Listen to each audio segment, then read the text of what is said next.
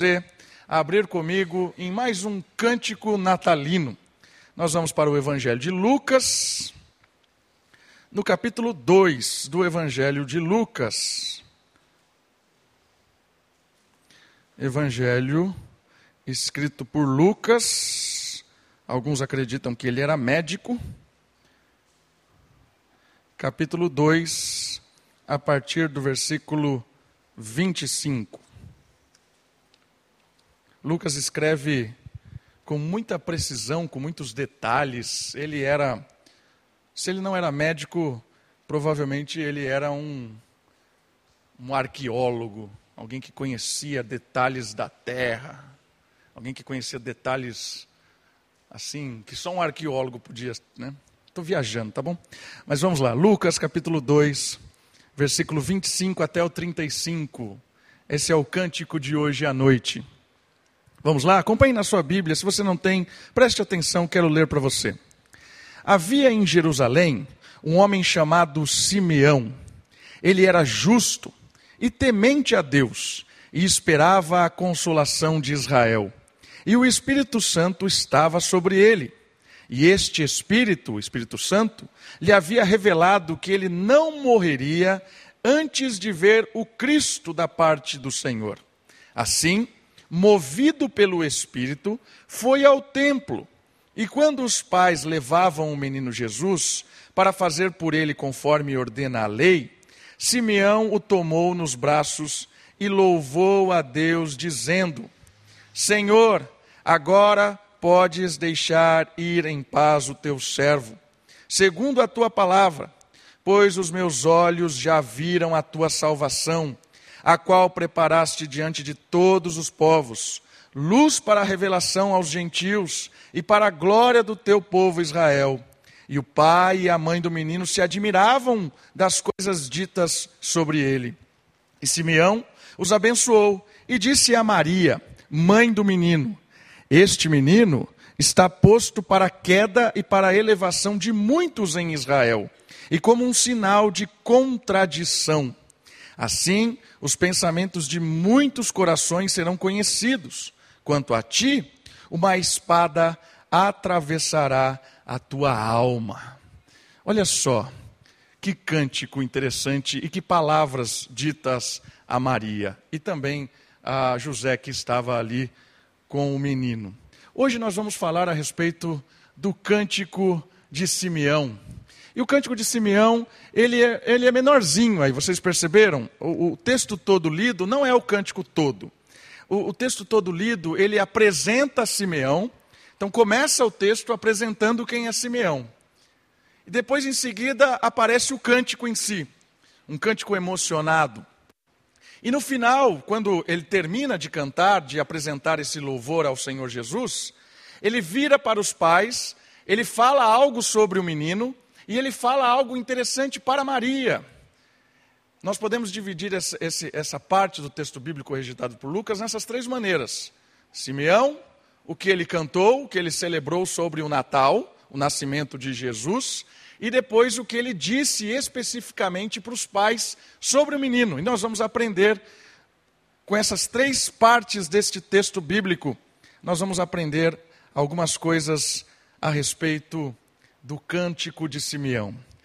A primeira questão interessante que eu queria que você observasse e a gente vai aprender junto é a respeito do próprio Simeão. Quem é Simeão? E a resposta é um homem simples. Sabe que interessante de Simeão? Olha, olha só. Pouco se sabe sobre Simeão. É a única parte da Bíblia que apresenta esse indivíduo. Não se fala dele antes nem depois. Não se conhece nada a, profundidade da história desse personagem. Ele é um homem simples, um homem até desconhecido da história bíblica. Ele não aparece nem mais uma vez na história. Mas olha que legal que Lucas registra. Ele fala quatro características de Simeão que revelam um aprendizado muito importante para nós um aprendizado que transforma a nossa vida. Simeão ele é identificado em primeiro momento no versículo 25 como um homem justo. Percebeu aí? E justo tem a ver com boa reputação. Simeão, ele é um personagem que provavelmente ele não era um, um, alguém conhecido. Ele não era um líder religioso, ele não era alguém influente na cidade, ele não era alguém é, de muitas posses, provavelmente ele era alguém simples, alguém no meio do povo, e alguém que a, a, o escritor Lucas destaca uma qualidade muito interessante: ele era justo. E o que significa ser justo no conceito bíblico aqui apresentado? Significa que ele tinha uma boa reputação. Apesar de ser simples e apesar de ser alguém desconhecido, Lucas o caracteriza como alguém que fazia o que a palavra de Deus dizia. Justiça é viver de acordo com a palavra de Deus. Justiça é ser alguém que observa aquilo que Deus está ensinando e tem a, a, o, o desejo e é impulsionado pelo Espírito Santo a cumprir isso. Justiça é viver de uma maneira íntegra. É viver de uma maneira em que as pessoas olham para ele e falam assim: esse cara é alguém que não passa ninguém para trás. Esse cara é alguém que faz as coisas corretas, ainda na boca de pessoas que nunca ouviram falar de Deus. O homem justo, ele ele impacta a vida de pessoas, talvez que nunca tiveram a oportunidade de ler as Escrituras. Muitas vezes, a única oportunidade que alguém vai ter de ouvir falar de justiça é através da prática dessa justiça por um filho de Deus. E o que acontece aqui é que Lucas revela que Simeão era um cara que praticava justiça, vivia de uma forma justa. Uma outra coisa muito legal que o texto bíblico fala, que é a segunda característica, ele era alguém temente a Deus, piedoso. E o que é piedade? O que é temer a Deus no conceito bíblico? Piedade já o distingue de toda aquela aquela caracterização que tinha o farisaísmo. Quem eram os fariseus? Os fariseus eram os líderes religiosos da época, é aqueles que representavam a religiosidade. Eles cumpriam a lei, diziam que eram justos, faziam questão de gritar justiça, mas a Bíblia e os encontros que esses fariseus têm com Cristo é, são encontros de surpreender aqueles que estavam ouvindo, porque Cristo fala que esses fariseus nada mais eram do que pessoas que cumpriam rituais, mas na verdade não tinham piedade, não eram pessoas que temiam a Deus, pessoas que tiveram um encontro com Cristo, pessoas que tiveram um encontro com Deus de verdade. Piedade é diferente de religiosidade. Religiosidade é cumprir rituais e fazer o que é certo simplesmente pelo, pelo prazer de fazer o que é certo. Piedade é amar a Deus, piedade é fazer o que é certo não porque ama o que é certo, mas porque ama que é Deus. Piedade é amar a Deus. Piedade é ter intimidade com Deus. E essas duas características, eu queria colocar elas num equilíbrio interessante, irmãos. Porque isso tem muito para nos ensinar. Simeão, na sua simplicidade, tem muito a nos ensinar com essas duas características que são o equilíbrio: justiça e piedade. Justiça e piedade andam juntas. Porque se há um desequilíbrio, se a pessoa ela preza muito pela justiça, mas não é piedoso, ela vira alguém que ama a lei, ama fazer o que é certo, exige das pessoas fazer o que é certo e doa ao quem doer, fala a verdade e mata pessoas em nome do que é certo, porque isso é justo precisa equilibrar com piedade. Piedade tem a ver com a intimidade com Deus, e intimidade com Deus gera amor. Aí a pessoa ama, ela acolhe, ela abraça, ela restaura, ela perdoa, ela anima. Mas piedade sem justiça também é algo perigoso, porque às vezes alguém que, é, que, que, que que quer amar as pessoas, quer desempenhar aquilo que é correto, quer demonstrar amor, sem olhar a palavra de Deus e ver o que é verdade, o que é justo, vai acabar matando a pessoa. Por isso o equilíbrio. O equilíbrio é importantíssimo. A justiça, a justiça nos dá força, nos caleja, nos faz homens e mulheres que prezam por aquilo que é correto. Casca dura, casca grossa, é a palavra que nos torna casca grossa. Né? A gente não, não, não é derrubado por um simples soco, um simples, um simples ataque, alguém dizendo alguma coisa. É difícil ferir alguém que é justo, alguém que tem casca dura por causa da palavra de Deus. E piedade é coração mole. Casca dura e coração mole. Está vendo o equilíbrio do negócio? Coração mole, porque você vê a necessidade de alguém e você quer demonstrar o amor de Cristo por essa pessoa, porque de, Cristo te mostrou piedade. Né? Cristo te mostrou o que é piedade, por causa do amor dele. E aí o coração mole, casca grossa e coração mole, um coração que vai atrás das pessoas. Olha que equilíbrio fantástico. Piedade e justiça. Esse era Simeão. E uma coisa muito interessante a respeito de justiça e piedade é que o que linka sempre é o amor. E o que é o amor? Irmãos, amor é algo divino. Amor é algo divino é quando você e eu experimentamos aquilo que o Senhor Jesus fez por nós. Nasceu, morreu e pagou o preço do nosso pecado sem nós merecermos. Isso é amor. A prova do amor de Deus para conosco é que Ele nos amou sem nada termos para oferecer para Ele. O contrário, éramos pecadores, estávamos perdidos. O amor de Deus foi nos buscar. Ama é algo natural de Deus. É o impulso de Deus. Sem amor, a justiça se torna falsa. Um exemplo disso. Eu posso comprar um monte de presente para Sofia e dar para ela, porque eu amo a Sofia. Estou dando, não tenho interesse em dar isso. Aí alguém olha para mim e fala assim: Davi, você é muito generoso. Isso não é generosidade. Generosidade, qualquer pessoa pode ser generosa. Generosidade é fazer o que é correto. Mas existem motivos, talvez, que fazer o que é correto não sejam motivos que agradem a Deus. Porque o, o que agrada a Deus é o amor e não o cumprimento de uma regra. Porque existem pessoas que cumprem regra simplesmente porque querem cumprir regras. A generosidade, se não for impulsionada pelo amor que vem de Deus, é um mero cumprir regra. Para Deus não vale de nada. A generosidade, em última instância, é uma cópia do amor. Tenta copiar o amor. Está entendendo? Fazer justiça sem amor é copiar o amor.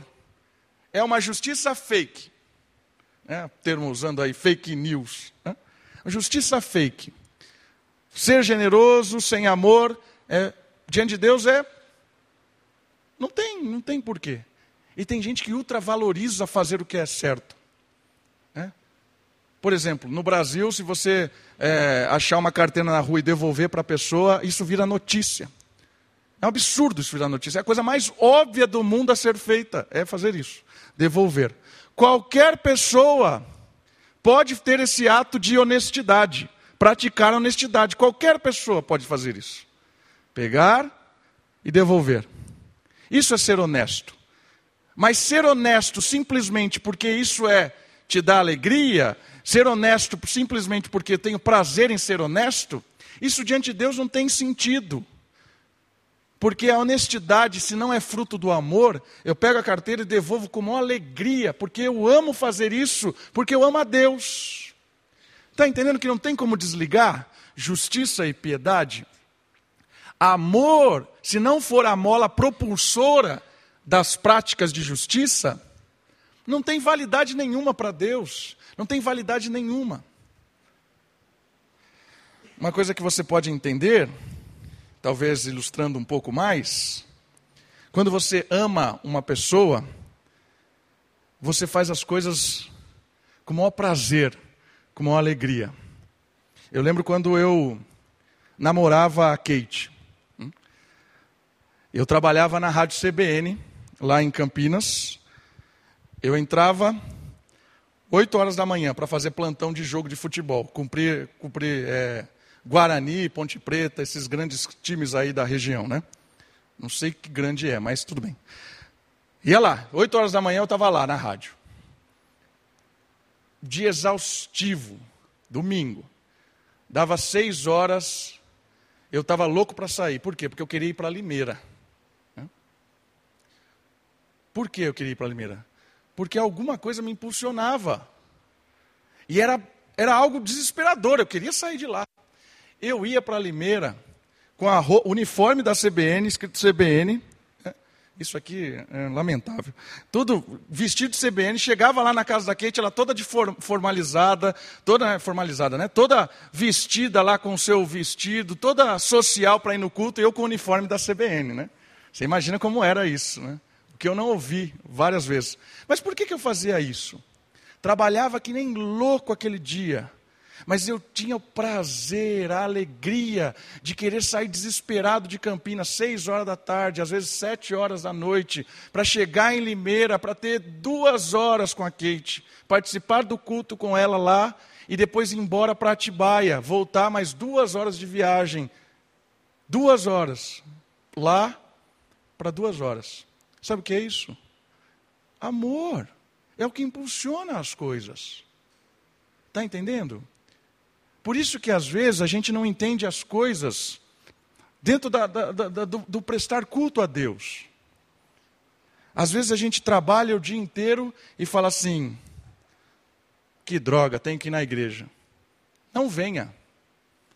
Porque se você pensou isso, que droga, tem que ir na igreja, não tem amor. Imagina eu pensando assim, que droga, tenho que ir para Limeira. Eu jamais ia para Limeira. Que droga, tenho que ir lá para Limeira. Já trabalhei que nem um louco aqui. Era um, era um desgaste total, aquela rádio era uma loucura. Ai, que droga, tenho que sair daqui, tenho que ir para Limeira, ver a Kate. Era um prazer ir lá. Estava louco para sair, pegar estrada, ficar duas horas com a Kate e voltar. Está entendendo que às vezes Falta piedade no nosso coração com relação ao amor demonstrado para com Deus? A gente despreza o encontro com Deus muito facilmente. Então eu queria que você olhasse em Simeão e percebesse o que é que tem motivado o seu relacionamento com Deus. É o amor que vem do próprio Deus e tem o prazer de estar com Deus, ou você está aqui simplesmente porque é justo vir aqui? Olha que homem justo, que mulher justa, vai na igreja todo domingo, que lindo. Não venha, meu irmão, não venha, minha irmã, fique em casa. Os presbíteros não me mandam embora da igreja, não sei porquê, porque falar uma coisa dessa é um absurdo, né? Mas, irmão, não venha. Se não tem amor, não vale de nada. Não vale de nada. Imagina, eu chegasse lá para Kate e falasse assim: ó, vim aqui cumprir o ritual. Beleza, Kate? Vou embora. Cara, não tem sentido. Piedade e justiça. Amor e amor e, e conceitos de verdade andam juntos. Conceitos de verdade sem amor não vale nada. Piedade e justiça. Esse era o simples Simeão. E os outros dois também são fantásticos, as duas outras características. Esperava a consolação, era alguém que ansiava pela vinda do Messias, era alguém que estava vibrando na expectativa da chegada do Senhor Jesus, do Natal, e era alguém guiado pelo Espírito, possuído pelo Espírito, tinha intimidade, andava com o Espírito. Este era o simples Simeão. Justiça, piedade, ansiava pela vinda de Cristo e era alguém completamente tomado pelo Espírito. E essa experiência de tomado pelo Espírito lhe deu algo fantástico, porque o Espírito Santo disse algo para ele muito especial. Falou para ele assim: Simeão, você não vai morrer antes de ver o Messias. Imagina o coração de quem estava esperando a chegada do Messias e o Espírito Santo fala para ele assim: Você vai ver antes de morrer. Você vai encontrar com ele. Alguém que ansiava tem essa promessa vindo do próprio Espírito. E um determinado dia, lá no templo, ele encontra com Jesus. E aí nós vamos olhar o que ele cantou. Porque esse simples homem vai cantar algo emocionado sobre Jesus. Vai cantar algo que tem para nos ensinar algumas coisas maravilhosas de como ele enxergava o Messias. Olha só, ao pegar o menino nos braços, Simeão pronuncia palavras de alegria, gratidão e esperança. Sua vida estava completamente realizada e ele poderia se despedir em paz. Porque ele diz algo que é muito legal.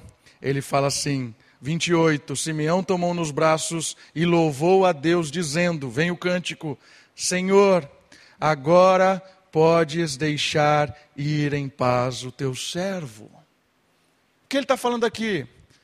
Posso morrer, posso morrer em paz. E o termo aqui, usado pelo escritor Lucas, é um termo, um termo de guerra. É uma troca de guarda. Quando um guarda chega, o outro recebe: pode sair, estou aqui no seu lugar. Está dispensado, acabou a sua tarefa, acabou o seu serviço, pode ir. Esse é o termo que Lucas usa aqui. É um termo de guerra. Então, o, o Simeão está falando assim: eu já posso ir embora, já posso descansar, já posso morrer tranquilamente, porque o que eu mais ansiava nessa vida era olhar o Salvador, e eu estou vendo o Salvador. O texto bíblico diz que ele, versículo 30, pôs os olhos fixos, olhou claramente, viu Cristo, viu a salvação. Meu irmão, minha irmã, eu quero que você aprenda nesse cântico e que eu aprenda também, que quando nós encontramos Cristo, quando nós fixamos os nossos olhos em Jesus, nós temos um encontro com Ele, nós recebemos o perdão de Deus, temos uma experiência com Deus, a nossa vida é uma vida boa, tranquila, ainda que seja uma vida cheia de problemáticas, porque é uma vida que agora, ainda que eu viva ou morra, eu posso ir em paz. Tem crente que fala assim: ah, morrer não, bate três vezes aí, né? Morrer não. Quem encontrou Cristo, quem olhou para Cristo, quem tem experiência com Cristo, o viver, o viver é a, é a caminhada, é a batalha do todo dia, aquilo que o apóstolo Paulo nos lembra.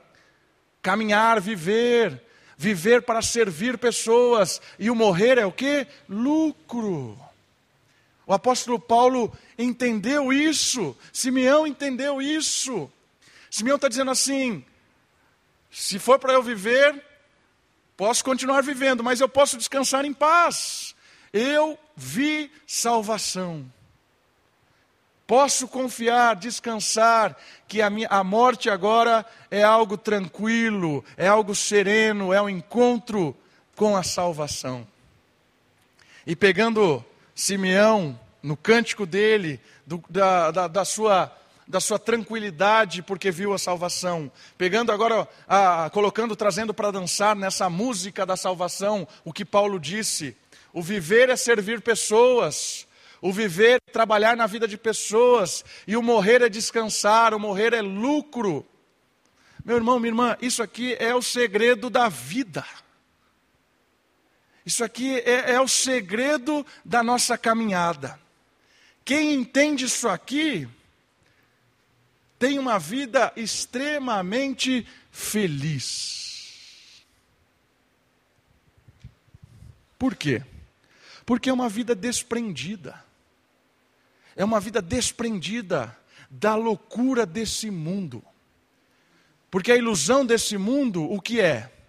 É ter mais, é ser mais, é conquistar mais, é mais, é mais, é mais. E sabe de uma coisa? Quando você ter tudo isso que você está almejando hoje, você obtiver tudo isso, você vai querer mais. Isso é ilusão. E Simeão está dizendo, juntamente com o apóstolo Paulo, o seguinte: quem encontra Cristo pode caminhar tranquilo, servir pessoas, viver a vida satisfeito, porque já conquistou qualquer coisa que o mundo jamais pode te dar. Aquilo que Jesus nos deu, não tem nada que nesse mundo pode nos dar. Simplicidade da vida. Isso é felicidade. Felicidade é entender que enquanto eu estiver vivendo, é para servir pessoas, porque Deus me chamou para servir pessoas. Pare e pensa nessa estratégia cristã. Como é que nós estamos vivendo no mundo pós-moderno? Nós estamos vivendo num mundo líquido em que o mais importante é servir a si mesmo. O mais importante é servir a si mesmo, ainda que você, para servir a si mesmo, Use a sua esposa, use o seu filho, use as pessoas da igreja, sirve, servir a si mesmo. E Paulo e Simeão estão dizendo para nós o seguinte: enquanto eu viver por causa de Cristo, eu sirvo pessoas. E se Cristo quiser, eu descanso em paz. Quer perceber como nós estamos num mundo em que serve a si mesmo? Você já percebeu como é que nós conversamos? Já percebeu as nossas conversas? As nossas conversas sempre giram em torno de nós mesmos.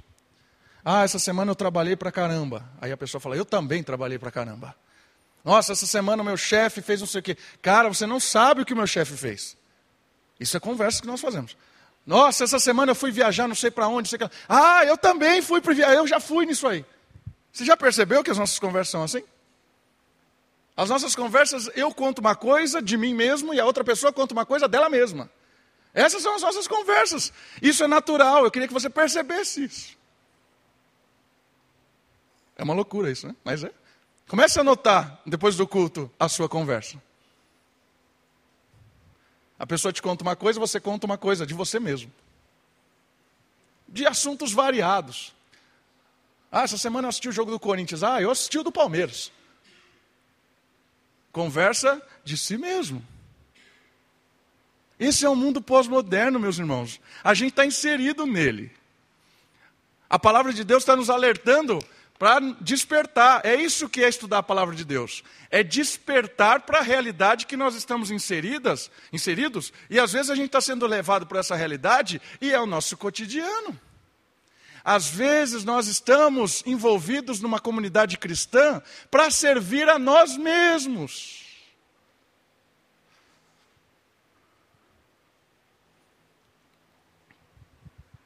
Mundo pós-moderno.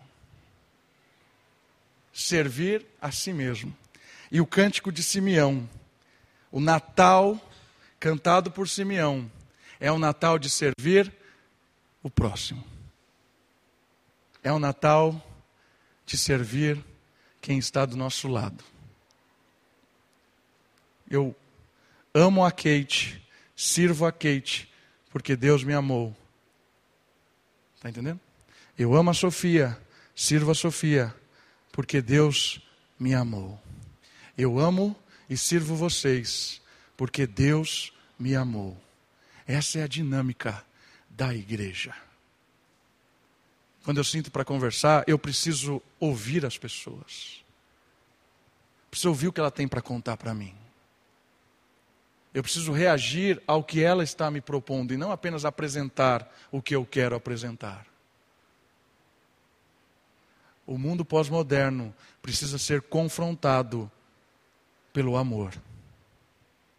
O mundo pós-moderno precisa ser confrontado por pessoas como Simeão, como Paulo, em que viveram para servir pessoas e o morrer é lucro, é a melhor coisa que o mundo pode dar é morte. Está entendendo? Você vai sair daqui e vai caminhar leve nessa vida. Porque Deus vai te levar para o seu trabalho e você vai fazer o que no seu trabalho? Servir pessoas. Por amor a Deus, por amor às pessoas. Você vai chegar em casa e vai servir pessoas. Por amor a Deus, por amor às pessoas. Você vai chegar na escola, na faculdade e vai servir pessoas. Com que objetivo? Porque quem serve pessoas serve para a eternidade, porque a única coisa que vai para a eternidade são pessoas. Percebeu? Tudo que você investir em pessoas é eterno.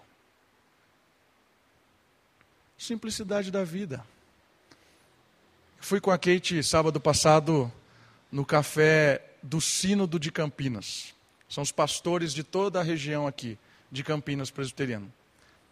E o Valdeci, que é o secretário de apoio pastoral, foi quem deu a palestra. E uma das coisas que ele falou, e eu achei muito legal, ele falou assim que às vezes nós estamos nessa vida muito preocupados em cima do nosso tapete, nos defendendo o tempo todo para que ninguém puxe o nosso tapete. E ele falou assim: quem disse que o tapete é seu? E aí eu olhei para o tapete da minha vida e, e comecei a perguntar para mim mesmo: quem disse que esse tapete é meu? Se puxar o tapete, não é meu.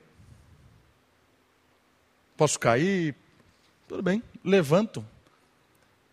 Levanto e continuo a vida. Por quê? Porque o tapete não é meu. O tapete não é seu. Meus irmãos, de sábado para cá, mudou muita coisa na minha vida.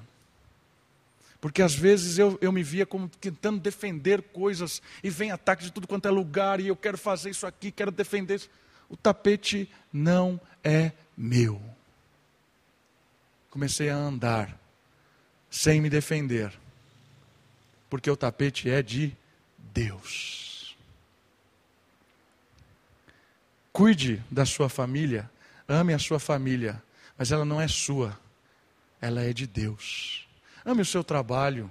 Ame as coisas que você faz. Ame seu, aquilo que você se diverte. Ame essas coisas. Sirva nessas coisas. Mas elas não são suas. É Deus quem cuida do seu trabalho, é Deus quem cuida do seu sustento, é Deus quem te dá férias, é Deus quem cuida da sua vida. O tapete não é seu. Quando você entender isso como eu entendi isso, você entendeu isso há uma semana, eu entendi isso há uma semana, minha vida mudou nas últimas 15 dias, meus irmãos. Um monte de coisa que eu, que eu achava e, e vi que estava completamente errado. Mudou um monte de coisa. Como é bom ouvir pessoas. Ouvir pessoas. Tapete não é nosso. Os olhos de Simeão, quando viram Cristo, se fixaram, com M aqui, completamente nesta esperança. Não preciso de mais nada. É isso que Simeão fala. Agora eu tenho Cristo e isso me basta. Da onde vem isso? O Senhor é o meu pastor e isso me basta. Salmo 23. E por último, Simeão vira para as pessoas, para Maria e para José, e ele diz algumas coisas interessantes sobre esse menino. Quando Simeão se vira para o casal, pronuncia palavras maravilhosas. Fala sobre como o Senhor ama os humildes e rejeita os soberbos. Você percebeu isso no texto? Eu quero ler com você novamente. Olha só o versículo 34. E Simeão os abençoou e disse a Maria, mãe do menino: Este menino está posto para a queda e para a elevação de muitos em Israel, e com um sinal de contradição. O que ele está dizendo? Esse menino, ele vem para exaltar os humildes e para derrubar os soberbos. Esse menino ele chegou para inverter a ordem do mundo. Esse menino veio dar um golpe no mundo. Esse menino veio balançar todas as estruturas estabelecidas. Porque no reino desse menino, quem é grande é quem serve. Quem é o maior é o menor. Quem é exaltado é humilde. Quem é derrubado é o soberbo. E Lucas faz isso no livro inteiro dele. Lucas faz isso no livro inteiro dele. Ele revela como o Senhor Jesus exalta a atitude de algumas pessoas que se quebrantaram diante dele, pessoas que se quebrantaram por causa dos seus pecados, pessoas que se quebrantaram porque viram que não eram dignas de nada, e pessoas que foram derrubadas porque se achavam santas demais, porque se achavam poderosas demais, porque se achavam senhores de si, derrubadas. Isso é o que o menino veio fazer. No reino desse menino, o humilde é exaltado e o arrogante é derrubado. No reino desse menino, o mundo se confunde. No reino desse menino, o importante é servir.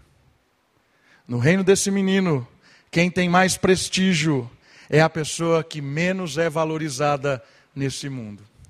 No reino desse menino, quem é mais reconhecido é quem é desprezado no sistema pós-moderno.